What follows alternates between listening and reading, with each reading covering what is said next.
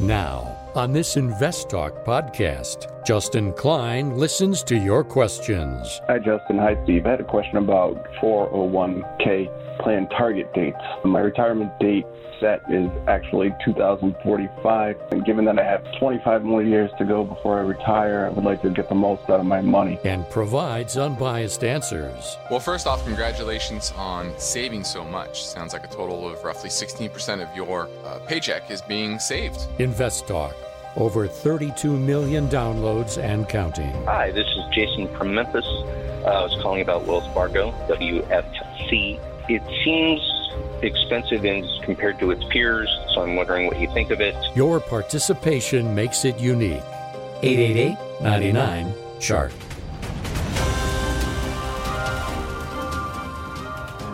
This podcast is produced by KPP Financial. Steve Peasley, President. KPP Financial. Independent thinking, shared success. And now today's podcast.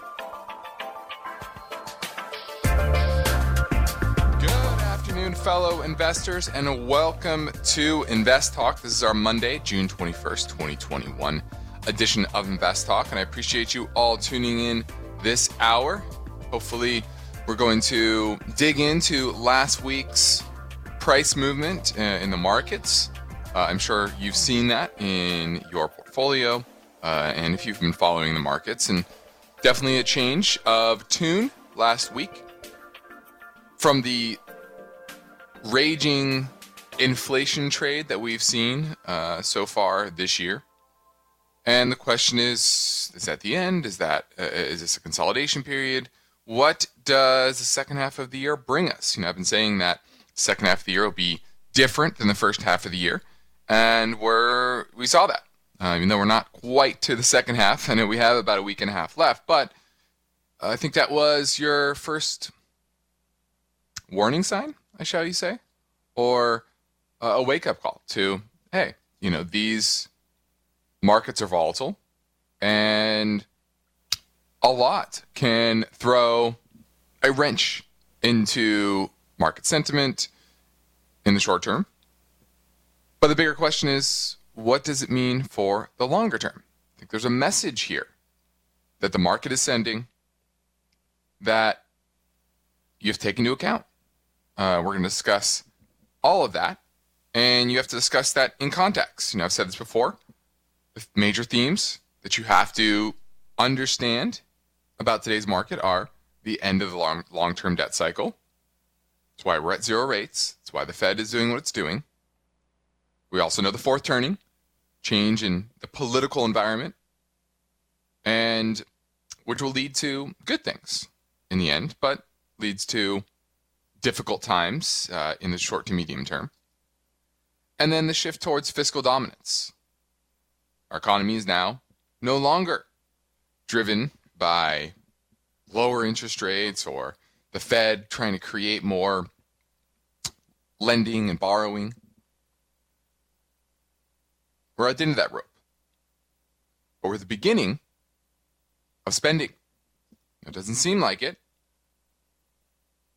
but that's where we're at. Economy is reliant on governments to spend. A shift, a change in what has been an economy that's been dominated by Federal Reserve and central bank globally, their actions over the past 30, 40 years. So, the, yes, last week was just one message that the market was sending you. And I know I was out on vacation. It always happens that way. Whenever I go on vacation, markets get a little crazy. But we're going to talk about that. We're going to talk about anything that's on your mind. And as always, I'm going to operate with my mission statement, which is independent thinking and shared success. So I'm talking about the market, sector, stock, strategy, whatever it is. I'm here to give it to you without bias. I'm going to give you the facts using the data in front of me, as well as my 20 plus years of investment experience. Now, I'm Justin Klein. Of course, I encourage you to reach out to me right now and call and interact with us during our live program, 4 to 5 Pacific time, or you can leave a question on our Anytime Invest Talk voice bank. Either way, That number never changes. 888-99 chart is the number. So let's get right to our first listener question now. Hi, this is Jason from Memphis. Uh, I was calling about Wells Fargo, WFC. Uh, it's run up a lot since last March, like everything else.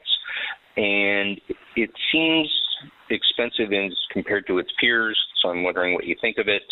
I'll listen for the answer on the podcast. Thanks. All right, looking at Wells Fargo. Um, you're looking to buy it, but it seems expensive to its peers. I, am curious on that comment. I don't know why you'd want to buy something that's more expensive than its peers, unless there's something uh, radically amazing about uh, the company. But Wells Fargo is has had its troubles. We know they had that scandal, account opening scandal, and they've been dealing with a lot of issues for um, the last few years, and they continue to struggle. Although they're they've rallied since the March lows. Well, actually, if you look at the chart, it made a lower low in late October, early November, which is really interesting because the sector as a whole didn't do that. In fact, if you look at XLF, it just made a series of higher lows and higher highs ever since last March. And so that relative underperformance makes me say, why do I want to own this? XLF is above pre pandemic levels. Wells Fargo is well below still. Pre pandemic, it was at, uh, what's up? 47. Now we're at 43. I guess 10% lower, but still. I just don't like the name out of the big banks. And if I'm going to be in the banks, I want to be in more regional banks, ones that have more flexibility, that can invest in smaller deals. Remember, when you're in a big bank, you need billion dollar deals. You need large, large deals when it comes to bringing in money, lending. And those are difficult to find. Smaller banks can operate uh, with less scrutiny um, when it comes to capital charges. Remember, too big to fail? Well, Wells Fargo is one of those. And so, multiple factors weigh into the fact that bigger banks have trouble being quite as profitable as the more small to medium sized banks. And so, I would rather own one of those. So, I'm going to pass on Wells Fargo and it's probably the worst of the large banks, and I don't really like the large banks in comparison to some of the smaller ones. So definitely pass. Now, my focus point today is centered on this story. After hitting historic highs, lumber prices had fallen had their biggest drop ever, and this is in backdrop to the entire inflation picture and commodity bull market that we've seen recently. Wood or, or lumber was up over 400% over a 15 month period, but now down 40% from its highs. What is the market telling us about construction, about inflation, about the housing market? We're going to discuss that. Also, chasing yield. How, how hard is it right now to find good yields? We're going to go over that and what pension funds are doing to do their best to sniff out yield. And then lastly, what's that job market looking like? We do have a tight labor market. How is it manifesting?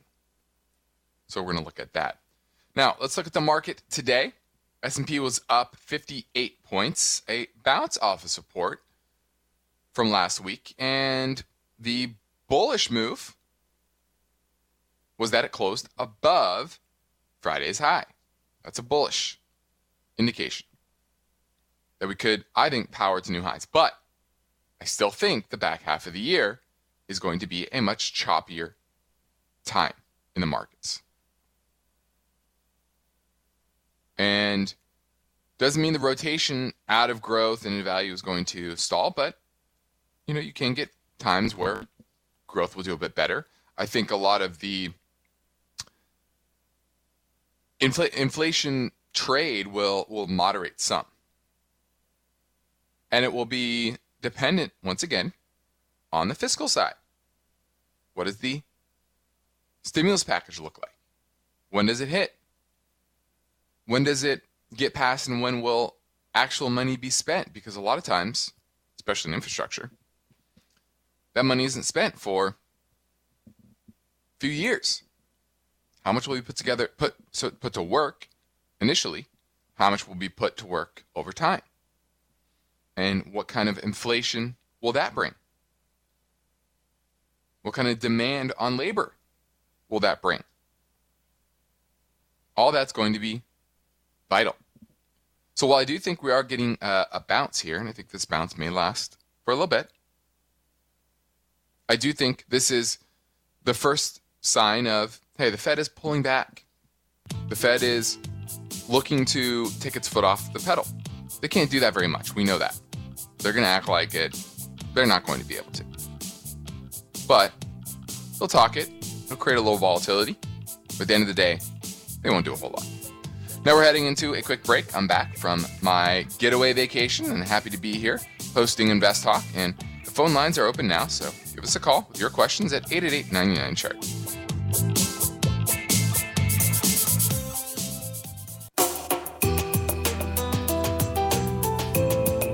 Look at the calendar. Summer is here. The market's been exhibiting volatility, so investors are exposed to vulnerability. Justin Klein is here now, and he's ready for your finance and investment questions. Call Invest Talk 888 99 Chart. Hi, Justin. Hi, Steve. This is Felix calling from uh, the South Bay, San Pedro area. I have a question about how to protect some savings I have that I'll be needing. I plan on using some money for a remodel, but I won't be ready to do the remodel for another five years. So I'm sitting on about $125,000, and I'm really concerned with it just sitting cash for five years. And I don't know what I should do with some of it or all of it. I actually did spend about 18,000 of it on gold as a you know hedge against inflation. So I think I guess I have about 130 left. I definitely don't feel comfortable going into the uh, stock market unless I'm uh, educated on some product or some fund that is safer and low risk as far as like within the next five years. So I guess that's my question to not overcomplicate it. I got a hundred thousand dollars. I won't need it for another five years. What should I do with it? Thank you very much. I'll keep listening. All right. Well, you answer your question there when it comes to, to equities that uh, no equity position can be low risk. I don't care who you are. And that's a big lesson to everyone out there. A lot of people say, well, oh, well, it's blue chip. They're blue chip companies. They're low risk. Uh uh Equities are high risk. Now, there's different shades, but all equities are high risk. Okay? Remember, equity is the lowest part of the capital structure of a business. You're below everybody else. Okay? So understand that. Next, you have a five year time horizon, which isn't short, it's not long, it's, medium. And you want to earn some return out of it without a ton of risk. And this is what I would do high grade corporates, individual bonds. Should be able to buy them $10,000 at a time can diversify between businesses, between companies. You're not going to get huge yield, but five years, you should be able to get somewhere in the neighborhood of three and a half, four percent, somewhere, something like that. And you can target maturities going out roughly five years 2026 2027 that time frame and so the money the, the bonds will mature around the time that you'll need it. And you're going to get much better yield than you're going to get from your money market account or high yield savings account, which is probably half a percent right now. So that's what I would do if I were you. It's relatively low risk as long as you're sticking with high grade companies, quality companies, understanding the business. And the risk of defaults will be relatively low, especially when you diversify among 10, 12 different names. So that's what I would do. You don't want to keep it in savings. You're to inflation's going to eat you away. But If you can get three and a half, four percent, you should be able to at least keep up with the inflation over the next five years. So thanks for the call. Great question. Now you listen to Invest Talk. I'm Justin Klein, and your goal of financial freedom will require the right information and effective strategies. And that's why we are here, is to help you, and your participation is an important part of that mix. So we're taking your calls live at 888 99 Chart.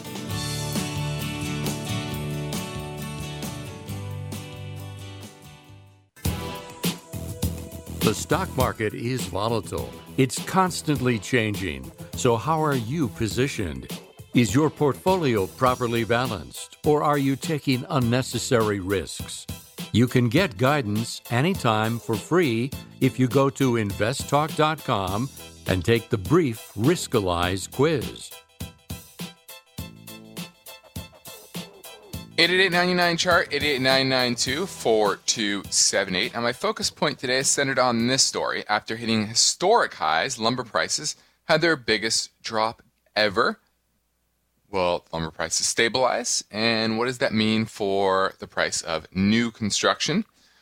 Now, we know that lumber hit a high of $1,711 in May, and it dropped 41% to a little over $1,000 just last week. And this is a big move, but you have to look at it in context. Over the last 15 months, lumber has gone up 400% to its high from a low right around $500 per share. Not per share, per board feet, how they, uh, how they uh, quote lumber. And that was kind of unsustainable pricing.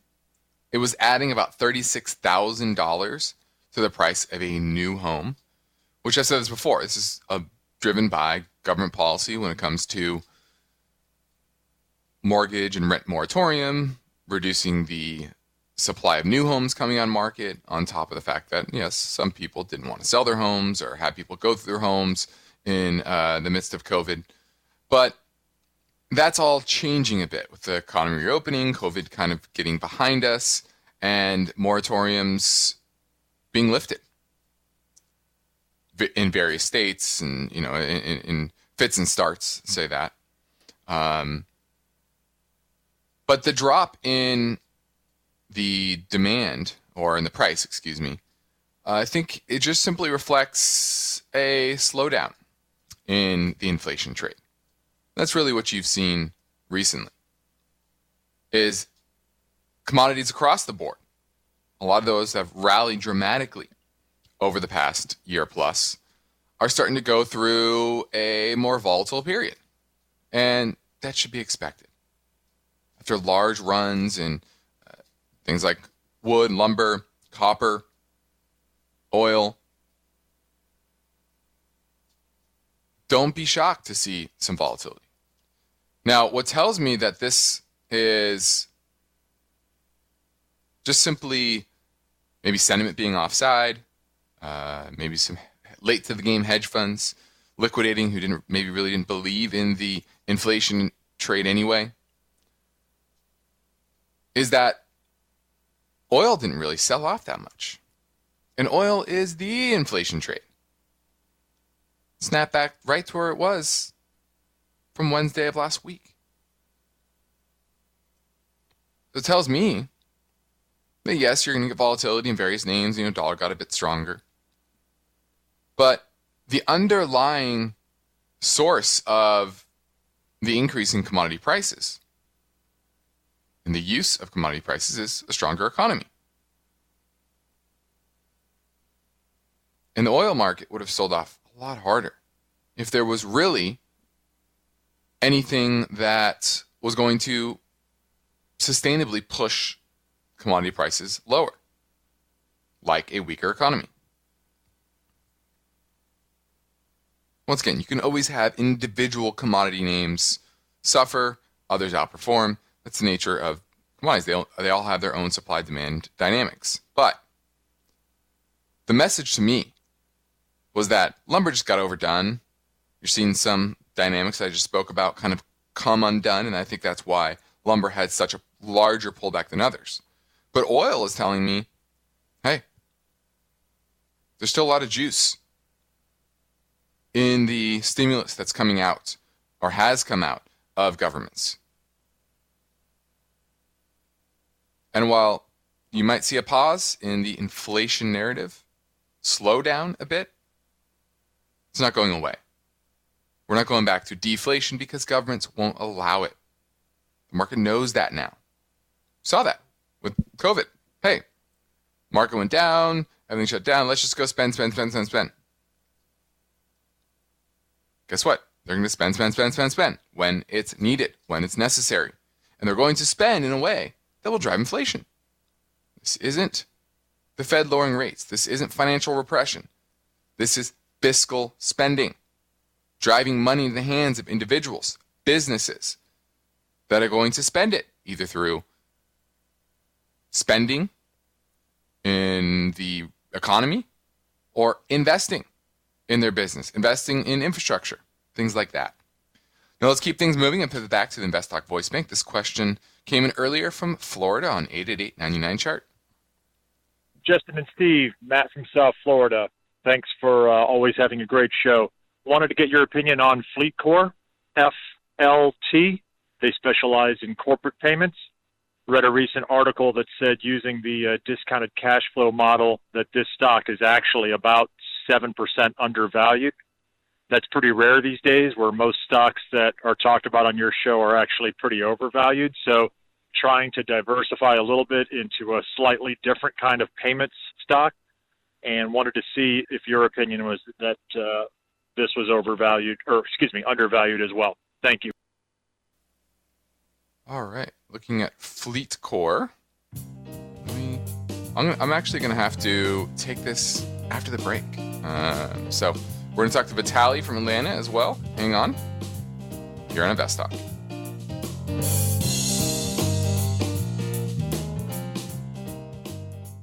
Let's say you've been thinking about learning a new language. Okay, why? I mean, how would it come in handy? And where would you want to use it? Could it be that you have an upcoming international trip? Or maybe you want to connect with family members or friends from a different culture? I think you should know about Rosetta Stone. With millions of users, it's been the world's most trusted language learning program for 30 years. Rosetta Stone is available on your desktop or as an app with Audio Companion and the ability to download lessons offline. Rosetta Stone truly immerses you in the language you want to learn. It has a built in, patented speech recognition engine called TruAccent. So as you practice speaking, you'll get feedback on how well you pronounce words. With Rosetta Stone, you pick up a language naturally, first with words then phrases, then sentences. It's an intuitive process designed for long term retention. You really learn to speak, listen, and think in your new language. Rosetta Stone is an amazing value, so your special skill set is within easy reach. You know you want to do this, so don't put off learning that language. There's no better time than right now to get started. For a very limited time, InvestTalk listeners can get Rosetta Stone's lifetime membership for 50% off. Visit rosettastone.com slash today. That's 50% off unlimited access to 25 language courses for the rest of your life. Redeem your 50% off now at rosettastone.com slash today. At this point, I think almost everyone has heard how generative AI promises to bring us to the next industrial revolution. AI is already shaping society with an impact on daily life that echoes the transformative significance of electricity or the internet. As we take steps to embrace the potential of generative AI, we need to remain vigilant with regard to its exploitability. This is where HackerOne comes in. HackerOne's AI Red Team addresses the novel challenges of AI safety and security for businesses that are launching new AI deployments. The HackerOne approach involves targeted offensive testing by harnessing the collective skills of ethical hackers who are proficient in AI and prompt hacking. In short, AI red teaming is the practice of stress testing AI models and deployments to make sure they can't be tricked into providing information beyond their intended use, and that security flaws can't be exploited to access confidential data or systems. HackerOne seamlessly integrates with your existing tools to enhance communication and collaboration across development, security, and IT teams.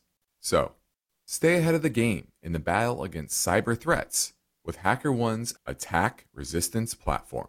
Learn more at hackerone.com. That's H A C K E R O N E.com, hackerone.com. Let's take a quick look at your financial to do list. At the top, make that phone call to the Invest Talk Anytime listener line. Steve Peasley and Justin Klein will provide unbiased answers to your questions. Invest Talk, 888 99 Chart. 888 chart 888 Now, before the break, we had a caller asking about Fleet Core Technologies. This is an interesting one because they provide specialized payment products fleet cards, food cards, corporate lodging discount cards, and other specialized payment services. What they do is they enable its customers, a lot of government entities, major oil companies, etc., to manage and control their commercial payment and loyalty card programs. So that's pretty interesting. Um, commercial payment. I believe this has a lot to do with uh, payment solutions for uh, tracking expenses. So that's interesting. Uh, so I worry that if expenses, travel expenses are going down, that may be an issue here. Um, but if you look at the numbers of the business, they are doing very well, um, even though trailing 12 months, their business has certainly slowed. They've been hurt by the pandemic. But they've been buying back shares. I like that. 95 million shares outstanding in 2016, now 86 million. Been kind of consistently using their cash flow uh, to do that. They don't pay a dividend, so that's kind of their dividend. Their return equity has been consistently in the low 20s, which is very, very solid uh, longer term. So I like that. Uh, modest debt on their balance sheet, $22 billion market cap. What I worry you though is the price of is below the 200-day moving average, and it's closed down there now three times over the past three trading sessions, and te- that's a, that's poor technically. Uh, the MACD looks weak, so I kind of like the business, but I really have to dig into how much of their business is actually going to come back, because in 2020 earnings fell from 11.79 in 2019 to 11.09 and expect to be $12.55 this year, even though in the first quarter, revenues were down 8%, earnings were down 6% year over year. That's an improvement from what you saw in the back half of 2020, but it's still a bit of a worry for me. So I worry about, I really have to dig into how much of their business is really going to come back. Is that kind of a, a more of a short term thing with COVID, or because of business spending, is that going to change as well? So I'd really have to dig into, really like that story that things are going to come back. If I do, then I do think it's relatively undervalued. If there's some permanent demand loss, then I would worry about what the valuation would be and where that would revalue, probably lower. Let's go to Vitaly in Atlanta, looking at GOLD, which is Barrick Gold, or are you looking at gold in general? I'm looking at gold in general, but I'm looking at this ticker symbol, and I wanted mm-hmm. to know if this ticker or this stock particularly is uh, one that you like if I'm trying to get into gold, as well as if you think it's a good time to get into gold. Yeah, I do. Um, I know it's uh, pulled back here uh, pretty strongly over the past uh, few weeks, uh, and I do think this is a, a, good buying opportunity. And Barrick itself, uh, it is a name we own for clients, and it is uh, we think pretty undervalued, especially now after this drop. Yields 1.7 percent and they're doing very, very well. Earnings up from 35 cents in 2018 to expect to be $1.32 next year, $1.25 this year.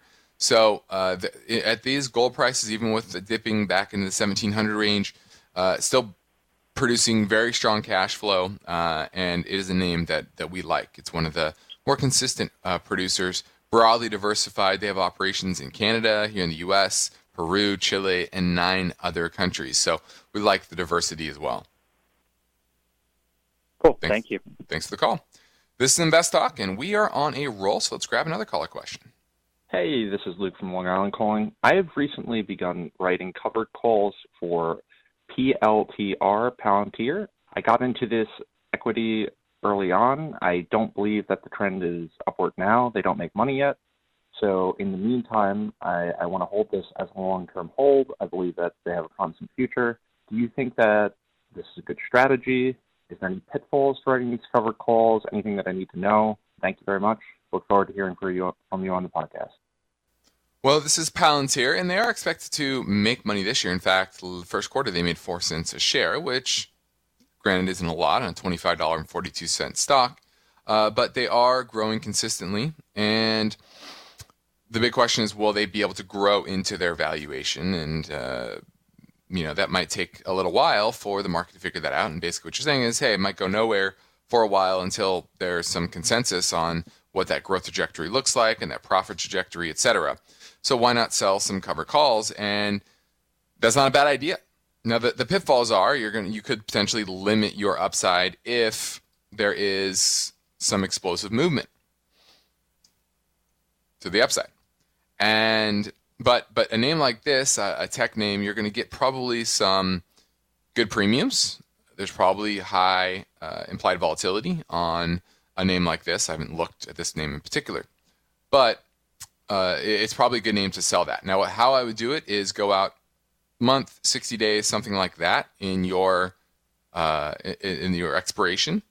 You're going to get the best, typically the best uh, premium for the strike price that you're going to to pick.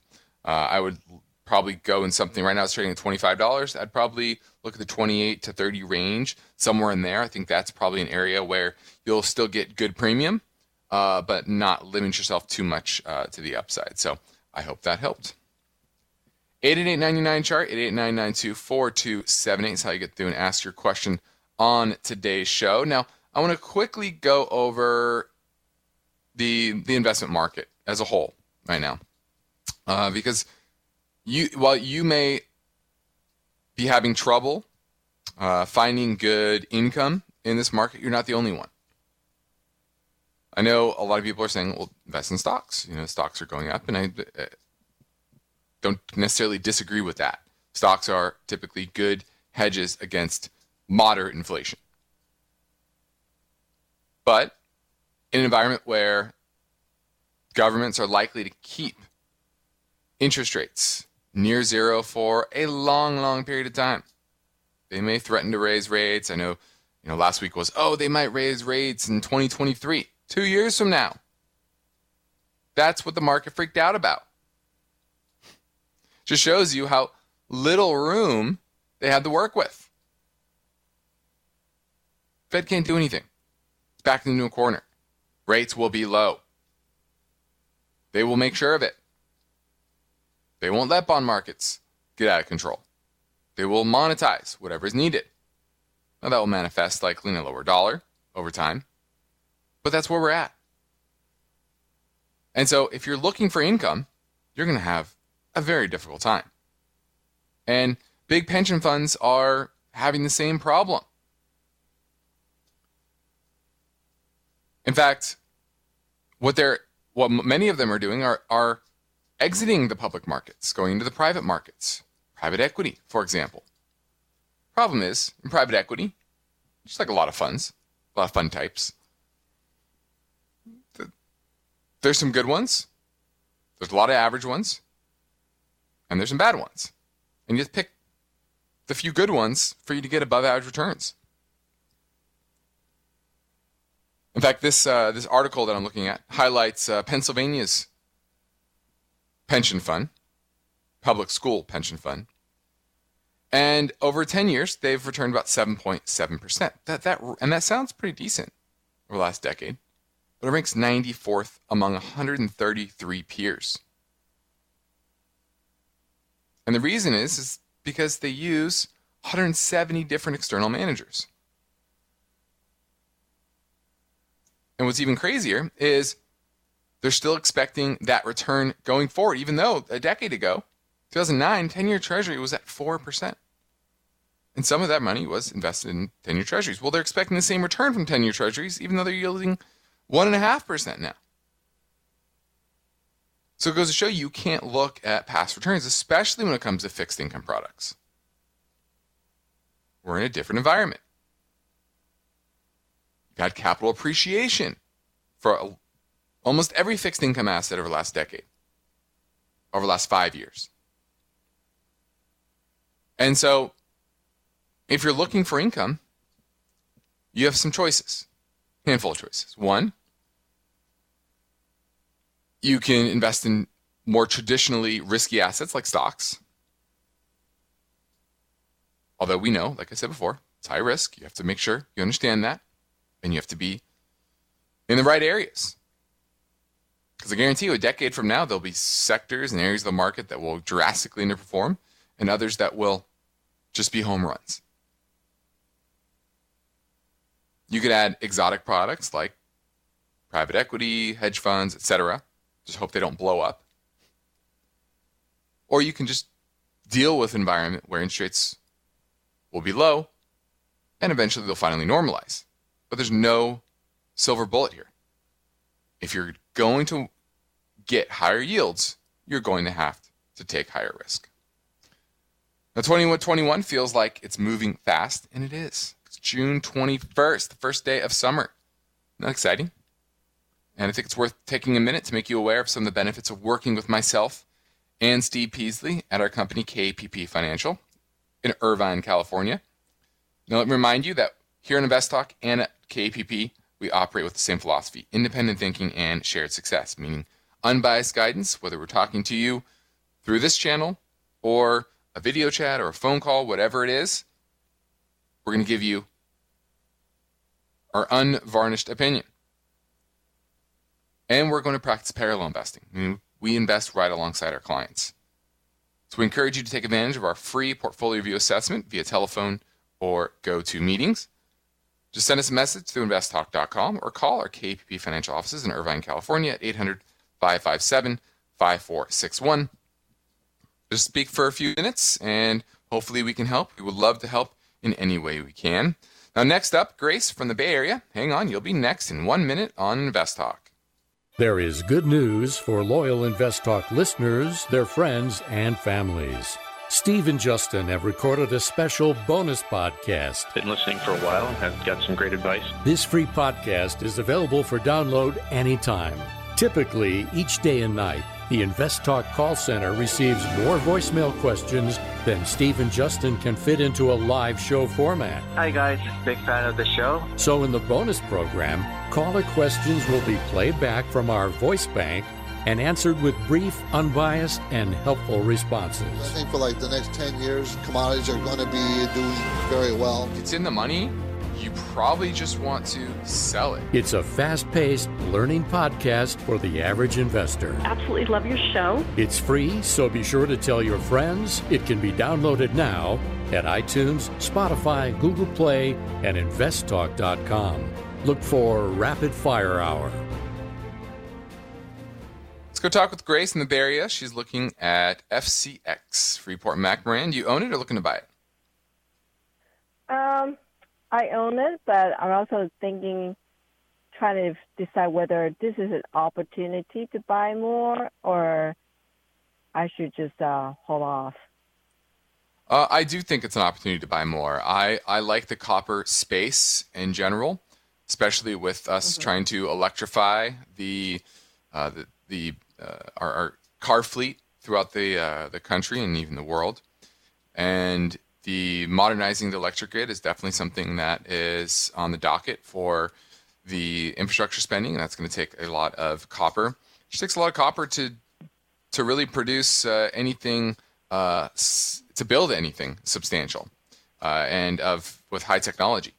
And so we like it, and it's it takes a while to bring copper on board, copper supply, and so this pullback to us is an opportunity to to pick up more if you believe in the the, the, the narrative. If, if the if the governments don't spend, If you don't think an infrastructure package will be passed, if you think they're going to be more gridlock than uh, than spending, then no, it won't be. But as long as you are in the camp, which I am, that they will spend, then copper should remain in high demand over the medium to long term.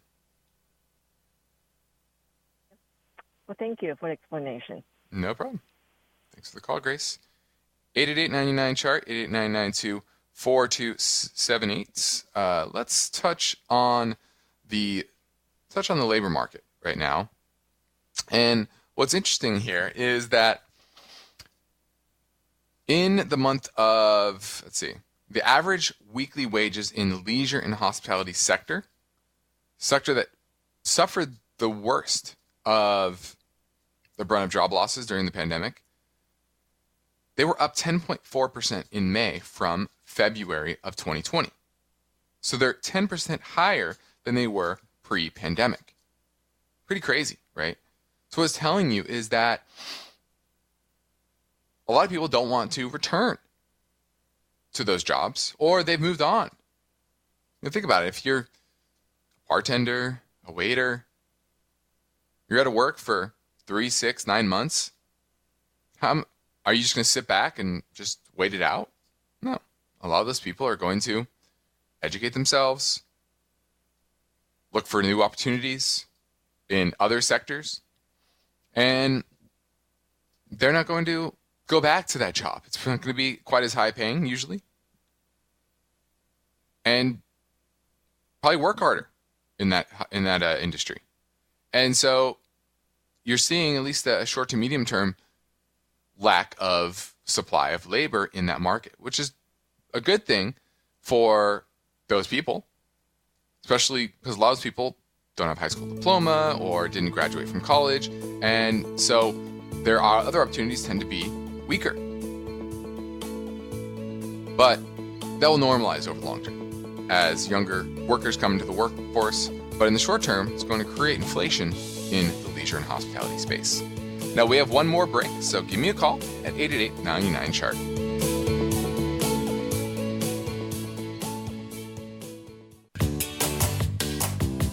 You are listening to Invest Talk.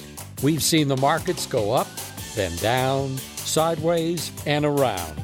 It's called volatility. And if you're a serious investor, you'll have finance and investment questions for Justin Klein. He's here now taking your calls live. Invest Talk, 888 99 Chart. Hi, Justin. Hi, Steve. I had a question about 401k plan target dates. My retirement date set is actually 2045. Currently, with my company, I am investing in the 2065 fund because I heard that it would be a little bit more aggressive. And given that I have 25 more years to go before I retire, I would like to get the most out of my money. Uh, my company does match 5%. I'm currently at an 11% on my own plus their match. Just wondering your thoughts on whether I should be putting my money into the 2045 fund or the 2065 fund. All right, thank you. Look forward to hearing you and listen to your show every day. Well, first off, congratulations on saving so much. Sounds like a total of roughly 16% of your uh, paycheck is being saved. That's fantastic. We always recommend somewhere in 10, 12%, but you're at 16%. So if you do that consistently over time, you're going to do very, very well.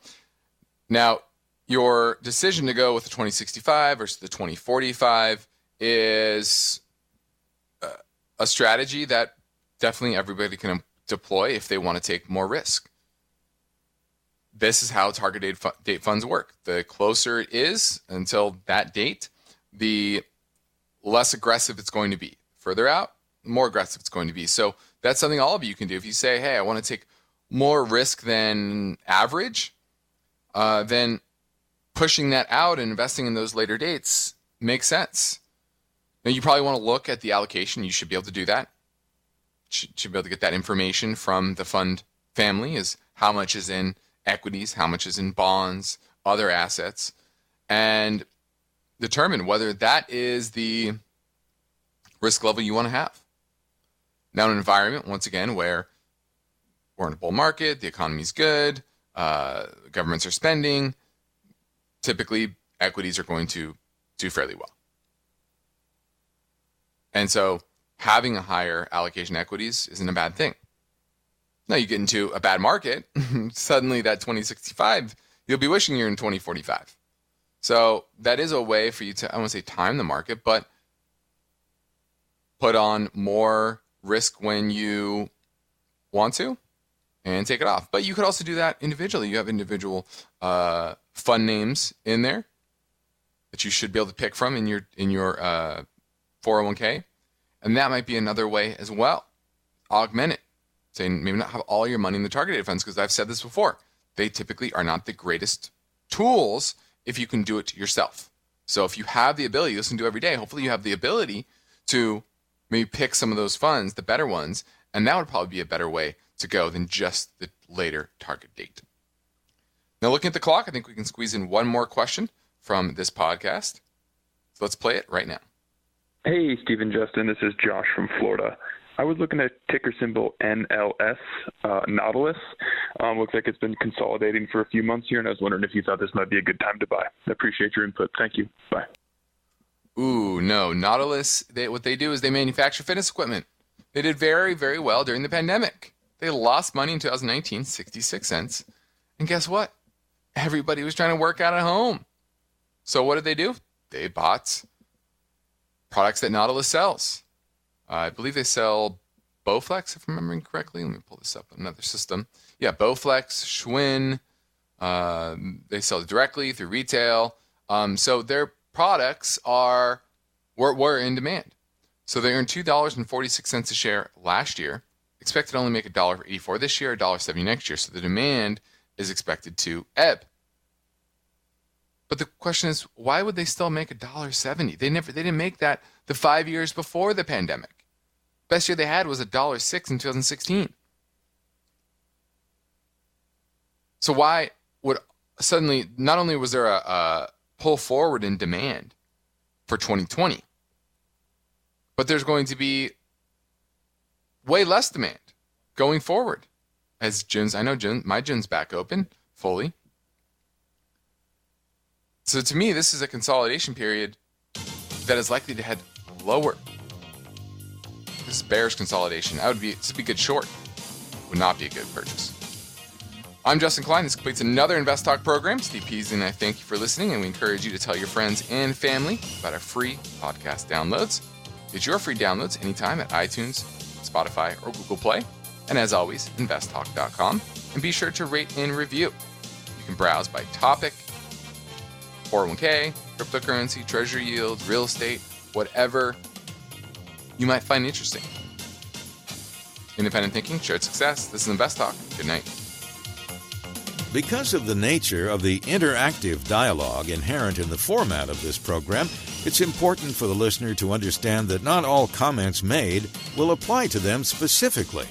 Nothing said shall be taken to be investment advice, or shall statements on this program be considered an offer to buy or sell securities. Such advice is rendered solely on an individual basis and at times will require that the investor review a prospectus before investing. InvestTalk is a copyrighted program of Klein Pavlis Peasley Financial, a registered investment advisor, which retains all rights. For more information regarding KPP's investment advisors, call 1 800 557 5461. Steve Peasley is president and Justin Klein, chief executive officer of Klein Pavlis Peasley Financial. And they thank you for listening and welcome your comments or questions on our 24 hour listening line at 888 99 Chart.